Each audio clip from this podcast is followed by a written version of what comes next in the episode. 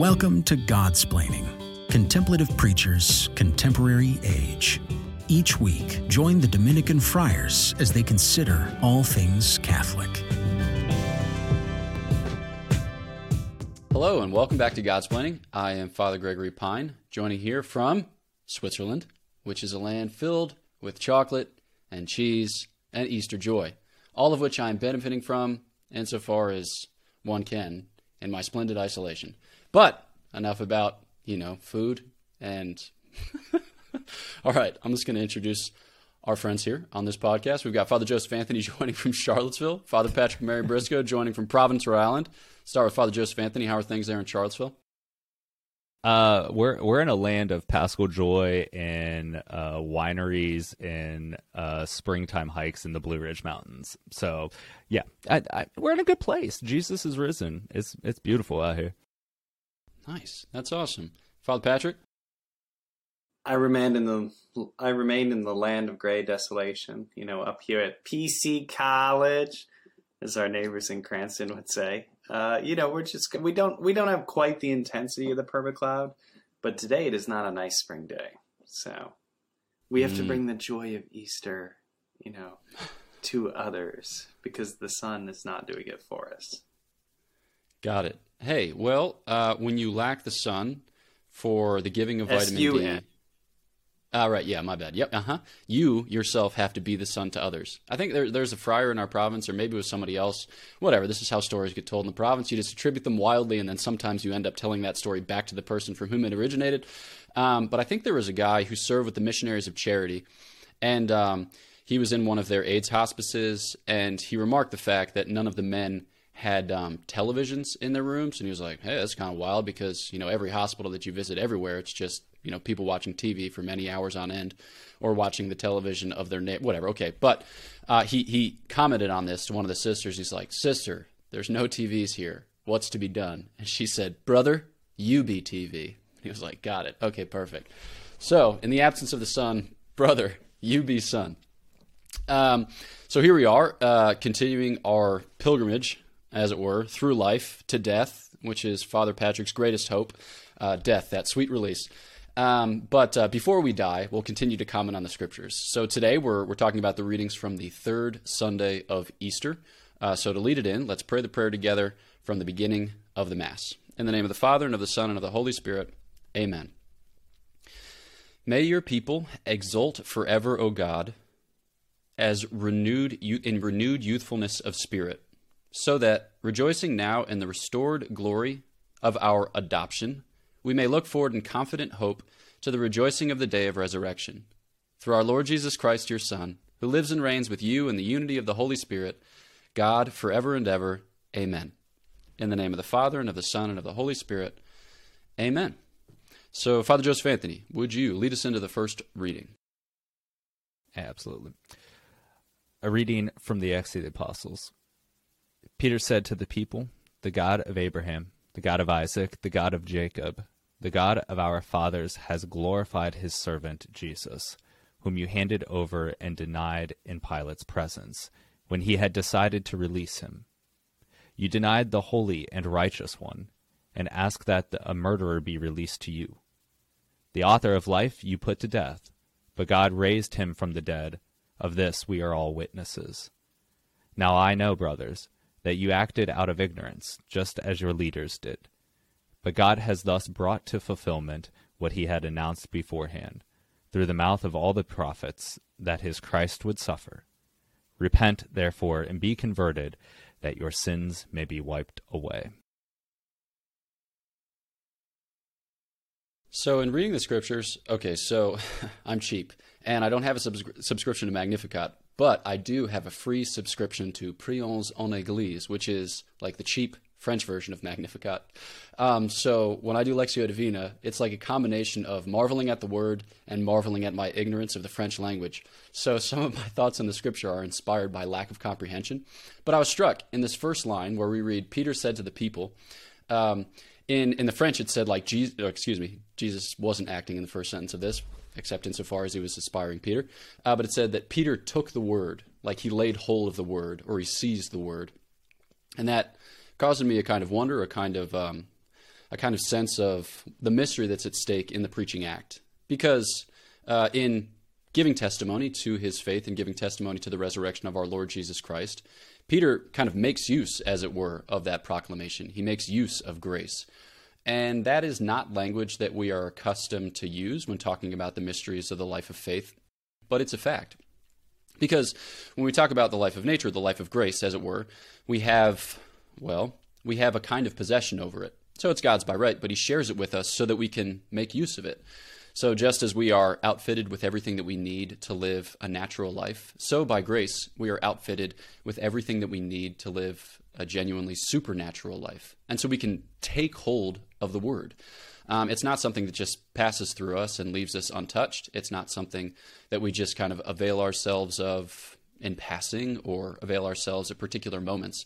It's something that we lay hold of and that lay, lays hold of us. So I think just this idea that, that God places divine things in our hands, God places divine things in our hearts. When we talk about the sacraments, specifically baptism or confirmation or holy orders, we talk about this idea of character right? So you have this indelible mark imprinted upon your soul. Uh, and that mark is a participation in the priesthood of Christ. And so it makes you, by virtue of it, a priest in Christ. You know, so we talk about the, the priesthood of all believers, and that's uh, a different kind of priesthood shared in by those who are ordained. Um, but, but it gives you a kind of power, as it were, over grace. Uh, so it gives you the power to receive divine things, to lay hold of them. In the case of a priest, it gives him power to give divine things. So when we talk about the resurrection, sometimes it seems kind of ethereal or science fictiony. Uh, but truth be told, it's something that we can lay hold of. It's something that we can proclaim because we are given to possess it in God's good pleasure, in God's gift of Himself. So, um, you know, in the case of the proclamation that Peter makes. Uh, that taking hold of was not um, was not done well, right? It wasn't exercised with good custody. But in our case, we can make good use of it because the Lord Himself, you know, wants us to know Him, wants us wants us to love Him, um, and and makes it so that we can be good stewards, uh, that we can be uh, ministers, as it were, of that same word. So up here in Rhode Island, we have this chain called Honeydew Donuts Father Gregory, have you ever been to a Honeydew Donuts? I I have not, but I am just intrigued as to where this is yeah. going. So please so say more. The, the, thing about Honeydew Donuts is that it's obviously inferior to Dunkin' Donuts. Okay. Product placement. yeah, that's right. Subtle, we received no we received subtle. no money from Dunkin' Donuts for the taping of this episode. No, but so there so there are some things like Honeydew Donuts that are just inferior to uh, to other things. Um, you know, and we can talk about uh, all of all of the different kinds of uh, purchasing decisions we make in our lives, where we choose a brand name because we feel like it makes a difference, um, or it doesn't, right? And sometimes these things are up for debate. You know, there there are actually Rhode Islanders who prefer honeydew donuts. They're wrong, but that's fine.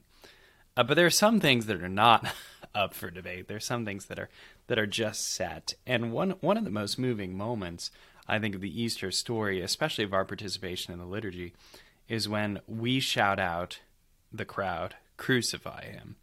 When we ourselves take the place of those who choose other than the Lord, when we ourselves take uh, take upon ourselves the guilt of those who have preferred Barabbas to Jesus. Uh, so this is this is something that we bear. We, we we bear the guilt of this sin in our own lives for for preferring lots of things to Christ, um, not not just not just Barabbas. Uh, so when when Peter is preaching that you denied the holy and righteous one and asked that a murderer be ra- released to you, um, we can think of not not just our role in the making present of these mysteries during Holy Week, not just our role as the crowd where we say, crucify him and give us Barabbas. We can think not just of that role, but of our sins, of those moments when we personally betray Christ, when we prefer something other other than him. In those moments, it's not necessarily a murderer, but we're, we're choosing things other than Christ. And Peter's preaching is so prescient because it, it, it, it bears that to mind and, and it, it should inflict our consciences and drive us to think, each of us, what is it, what is it that I prefer? What is it that I'm choosing that, that's not Christ?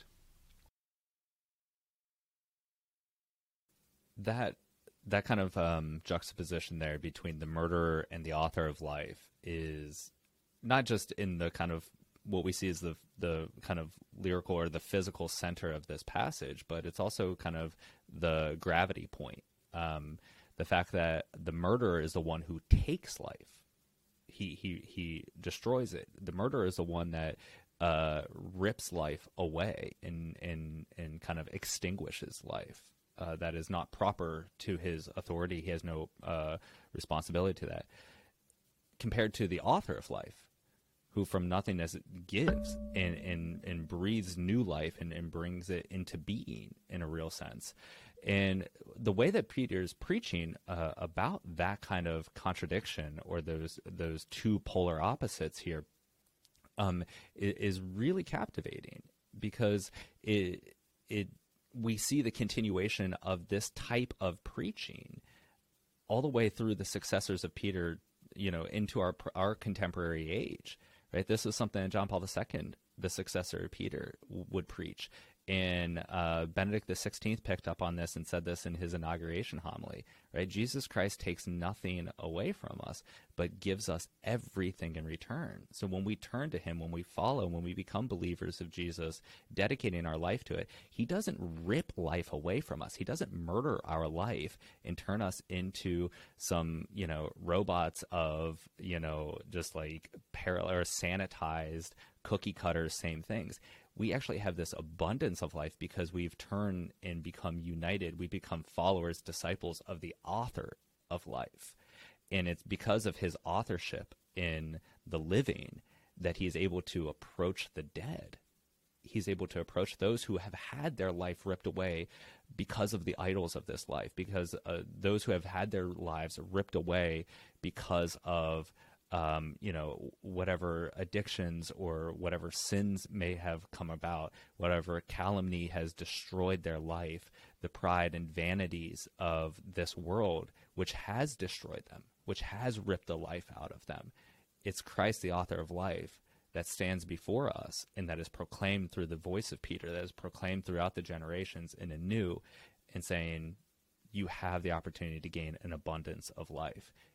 In this, this, brothers and sisters, is what we are witnesses of because we proclaim it to each other in that real sense. All right. With that, let's pass on then to the second reading, which is taken from the first letter of St. John. My children, I am writing this to you so that you may not commit sin. But if anyone does sin, we have an advocate with the Father, Jesus Christ, the righteous one. He is the expiation for our sins, and not for our sins only, but for those of the whole world. The way we may be sure that we know him is to keep his commandments. Those who say, I know him, but do not keep his commandments, are liars, and the truth is not in them. But whoever keeps his word, the love of God is truly perfected in him. The word of the Lord, thanks be to God. So we have this issue here, right, where it brings to bear a, a question that we phrase a little bit differently. So in our contemporary uh, parlance, we would be more, that's a Father Gregory word parlance. Parlay, parlance. Parlance. In our contemporary parlance, um, we might be more inclined to say something like, I'm spiritual, but I'm not religious. Like, oh, I want to think of the things of God, but I don't want them to have any impact on my life.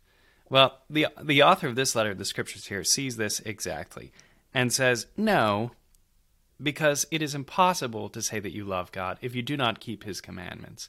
So there is an absolute link, something that cannot be separated, between the demonstrating of the love of God, actually having the love of God, and keeping His commandments, uh, because the commandments are, are the vehicle, the means, the way by which we are able to know and to express the love of God.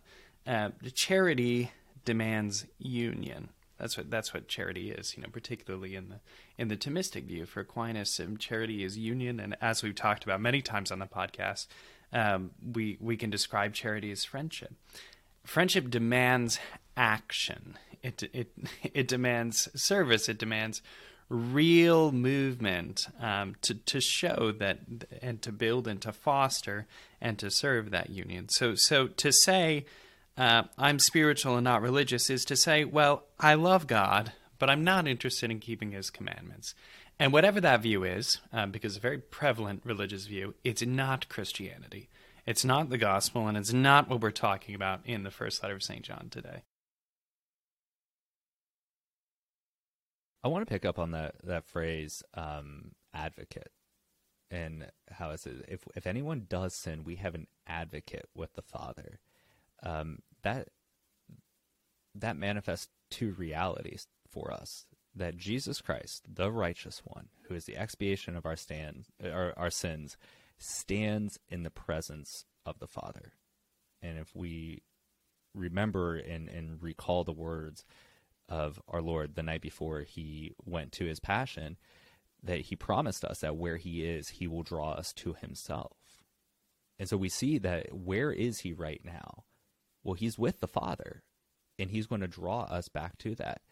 And in this pilgrim journey, that if anyone does sins, that he he stands in the presence of the Father to advocate for us. And I think there are times that we can uh, maybe recoil at some of the legislative language that we find within the scriptures. Um, but advocate is really a legislative uh, term, right? We find it in the judicial courtrooms. There's an advocate for uh, the defendant in some way and that this person who stands in the presence of the Father advocates, but he defends, he sheds light, he speaks on the behalf of the one who is unable to speak, the one who is unable to defend themselves. And so Christ is that advocate. And when there has been transgression, right? Once again, this kind of legal legal terminology shouldn't be uh, you know, turned brushed aside. But when there has been transgression, that it's Christ, the the eternal Son who stands in the Father, the place that he's promised to draw us to himself and advocates, defends, speaks on our behalf until that one way one day where we're with him perfectly in eternity. So I think that there are in the in the latter half of this reading there are two kind of hinges upon which the reading turns. The first is this idea of knowing him, and the second is the idea of keeping his commandments. I suppose they're not so much ideas as they are realities. But I think that um, we hear a lot of conversation uh, in Catholic and Protestant apologetics about faith and works. And you have texts from the letter to the Romans, uh, where we are saved by faith. You have texts from the letter of James, faith that works is dead. But uh, we need to read the scriptures together in order to get uh, a kind of more synthetic picture of what it means uh, to live by faith, to live by charity, as it were. And I think you have a really, really beautiful kind of thumbnail sketch of it here in this very short reading. Basically, the idea is that we are justified by faith, but that we're justified by faith breathing forth love, which love is testified to by the presence of good works, right? By, by keeping the commandments. So you can think about this like at the level of faith, for instance. Faith has an interior dimension and it has an exterior dimension. The interior dimension is belief. So we believe in God. We believe what God says of himself. We believe kind of into God, as it were, by habitual trust, by kind of leaning on his testimony. But it's also necessary that we give we give witness to that faith.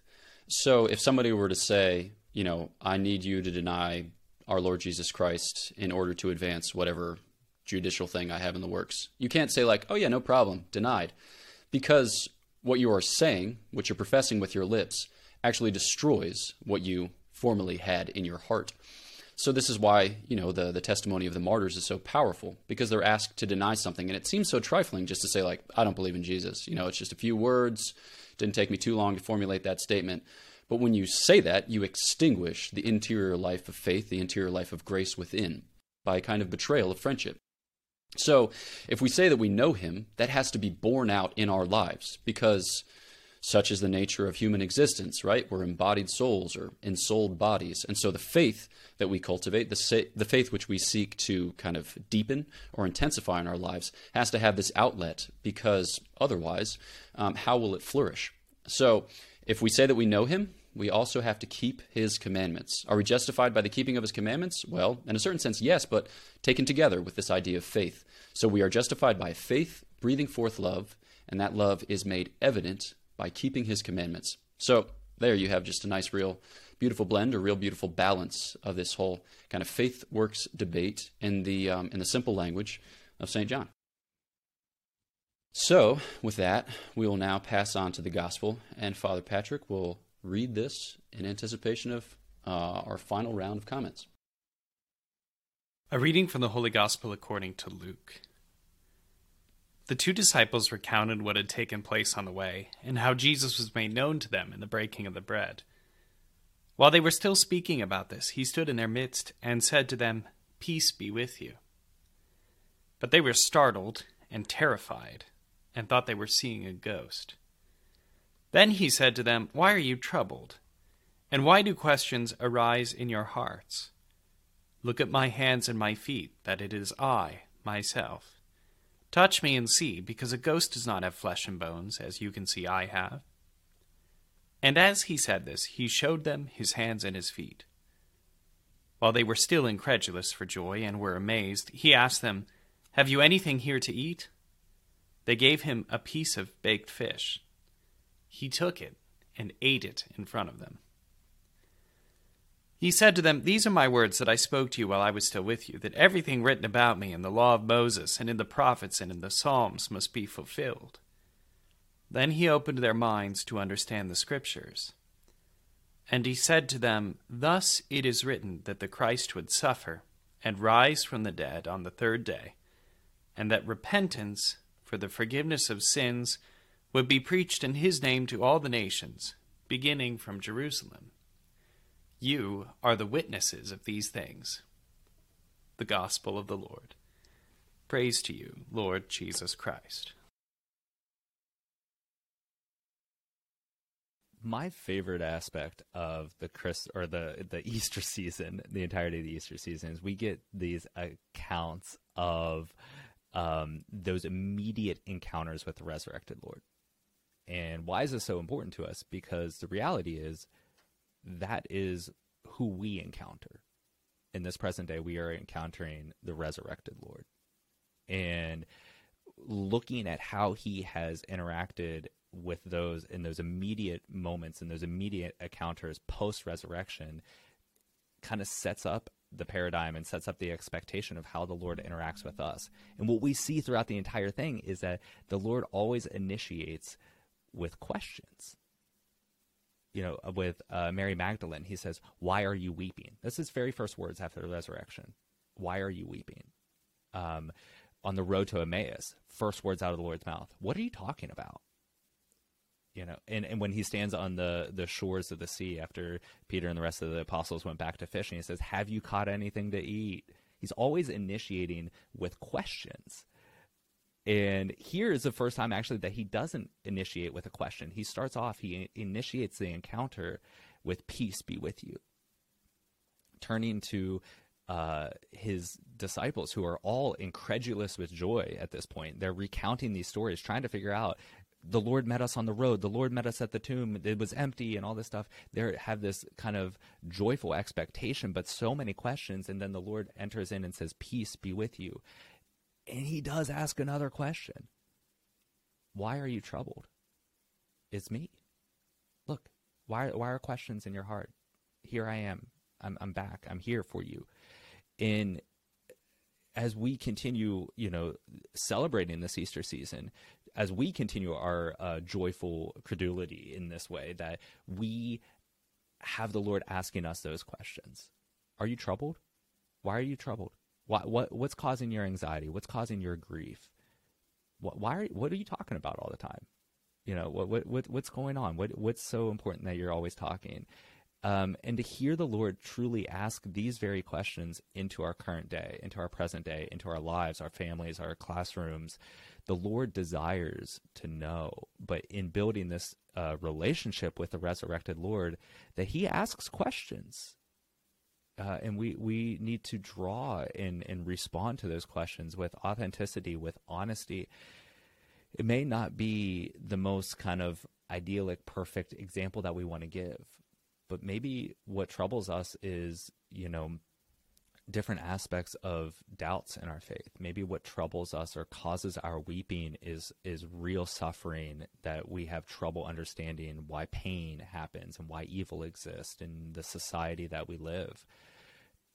But do not be afraid to hear the Lord speak those questions anew and afresh into our contemporary and our, our current lives, but to respond with authenticity because the Lord only thing the Lord desires is all that we have right now. It may not be perfect. It may not. It may be a little rough around the edges, and that's all right.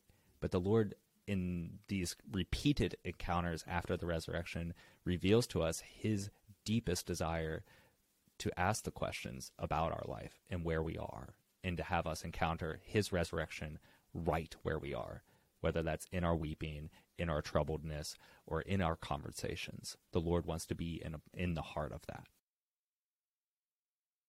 I want to let you know that right now I'm tempted to preach my entire Sunday homily, but I'm not going to because I would be made fun of that mercilessly by Father Patrick. Uh, so I'm just going to preach three quarters of it. just kidding. Just kidding. but, but, seriously, also. Um, so something that's remarkable about the Gospel of Luke is that it's very much like the Gospel of Matthew and Mark, but that the slight variations uh, draw your attention to novel features of the gospel proclamation. So Luke is very deliberate in the way that he arranges the data, uh, the way that he arranges these stories, and he tells you as much in the first four, vor- blah, blah, blah, first four verses. That's tough uh, uh, of the gospel. I suppose it's tough for me. Um, so in Matthew and in Mark, you have these three passion predictions. So in Mark, it's very uh, it's very clear. Like there's this hinge point in the gospel. So when you get up to chapter eight, things start accelerating towards Jerusalem. And in chapters 8, 9, and 10, the Lord foretells that he's going to go to Jerusalem. He's going to be handed over, as it were. He's going to suffer. He's going to die. He's going to rise from the dead. These predictions are met with incomprehension. Now, in the Gospel of Luke, it's kind of hard to pick out those same predictions. They're kind of there, they're kind of not, they're formulated in a different way. But what's wild is that those same passion predictions are repeated after the fact. So by the angel and by the Lord himself. And we have the Lord's testimony here of what happened, which is strange because it already happened. So why would you predict it? But I think here you have a kind of insight into the way that we interact with the mysteries of our Lord Jesus Christ. Because on the one hand, okay, so God is eternal, so he possesses all of his life in one now, in one instant. But we are not eternal, okay? We live in time, and so we only possess our lives from instant to instant. So, this moment, I've kind of lost hold of what I was, uh, and I have not yet taken hold of what I will be. And part of my life is kind of, I don't know, working together uh, the integrity of that story, which which passes just as much as it kind of courses through time. And so the Lord, in His proclamation, in His Easter proclamation of what has taken place, is giving us the interpretive key. So we are to live our lives in anticipation of the good things that are to come, but we're also to look back on our lives upon the good things that have transpired, so that what we experience as a kind of narrative, we can get better at interpreting, and ultimately that we can be re- recollected in that reality. So the incarnation, uh, the paschal mystery, holds the key to unlocking the intelligibility, the coherence, the very substance of our human lives. But we need to be constantly looking forward to it, looking back towards it, looking into it, as it were, so that it can unriddle for us our very perplexing existence. So while it may seem strange that the Lord predicts something that has already taken place, it's a strangeness that corresponds to our strange human state, which is a state that is a story in the process of being told a story in the process of being interpreted, a story in the process of coming to make sense. But by His grace, right, by the mysteries which He applies to our lives, which He which He merits for us, right, it, it has the possibility of being made sense of, right, and we we have that confidence because the Lord Himself has revealed it, because He has preached it, because He has because He has suffered it and risen with it. Yeah, for for all that uh, Father Gregory said there, you know, I, I don't disagree. But I, I, think this gospel is fundamentally a gospel. But I do disagree. I think this gospel is fundamentally a gospel of divine mercy. Okay, so I still, I still have like you know, I'm still riding the little Fausti train hard from Divine Mercy Sunday. So bless up, Sister Faustina. Father Patrick is right there with you. You know, um, we might, we might even say that I'm just like coasting on her veil tail or something like you know just just riding the wings of divine mercy. Just keep going. Uh you know yeah that's right just uh, I, am trying to find a way to say i'm drafting up you know running the running the race i'm sorry you said this was better than what i said? Okay. Yes because this is commentary on this gospel as divine mercy. So the lord seeing their fear and terror responds with what they need to be convicted. And that this is not primarily about uh, the conviction of the gospel, but rather the Lord recognizing what they need to undertake the mission which he has entrusted to them. So, in order that the world might be evangelized, beginning with Jerusalem, he knows, the Lord Jesus knows, that his dearest friends, his disciples, his followers need to be absolutely convicted in what he has in what he has done in the work that he has done. So what does he do? He eats. He eats. And this is an act of mercy because this act allows the disciples to be able to believe that he is truly risen. So in the so in the deepest places in their minds and hearts they've been totally convicted by that piece of baked fish that everything the Lord Jesus has said and done is true and because of that act of mercy because this is a gospel of mercy they are able to spread the gospel to the whole world. The defense rests. the advocate rests. Well, there you have it, listeners. Father Patrick began with donuts and ended with baked fish, and we are all the baked better fish. blessed for it. um, Need lunch so, today. I'm hungry. Perfect. What gave it away? What gave it away? My goodness. so thanks so much for for listening to this episode. Please do share it with those uh, whom you think could, um, yeah, use some encouragement in this here Easter season. I know that as we continue to feast sometimes the heaviness of feasting uh, is uh, is weighing upon us because we're like, wow, I'm told to be joyful by this season, but alas and alack, I don't feel especially joyful. So, uh, insofar as this episode could be a vehicle of joy, please do share it, like it, um, leave a comment. Also, thanks so much to our patrons who support the work of the podcast, uh, which uh, in large part goes to um, Katie, Katie Parker, whom we employ to edit the audio and the video. So let's say theoretically one of the friars goes and tries to read the second reading when it's not assigned to him. You know, she can edit that kind of stuff out. You know, not that that would ever happen, anything like that. Just kidding, but seriously. Uh, so thanks so much for supporting the podcast. And then one more announcement is um, for those of you who are 21 to 33. I wrote it down. Savage. I got to get back, you know, because if I let the burn count get too high, then I just am totally undone over here. Um, so please, for those who are 21 to 33, please check out uh, godsplaining.org for information on our retreat, which is almost filled up. Uh, so it's July 23rd through 25th in Huntington, New York, which is uh, on Long Island. And um, that'll be a, a weekend retreat there. Friday to Sunday, where all five of us who contribute to the podcast will be present. So, typical retreat where you have divine office and mass, confessions, adoration, talks, time to enjoy each other's company, all such like things. Um, so, yeah, with that, we're going to leave you with the final prayer. Uh, know that we're praying for you. Please pray for us. And let us pray. Receive, O Lord, we pray, this offering of your exultant church. And as you have given her cause for such great gladness, grant also that the gifts we bring may bear fruit in perpetual happiness. Through Christ our Lord. Amen. So thanks so much for listening, and we will catch you next time on Godsplaining. Thanks for listening to Godsplaining, a work of the Dominican Friars of the province of St. Joseph. Follow us on Facebook, Twitter, and Instagram. Leave a review on your podcast app and visit us at godsplaining.org.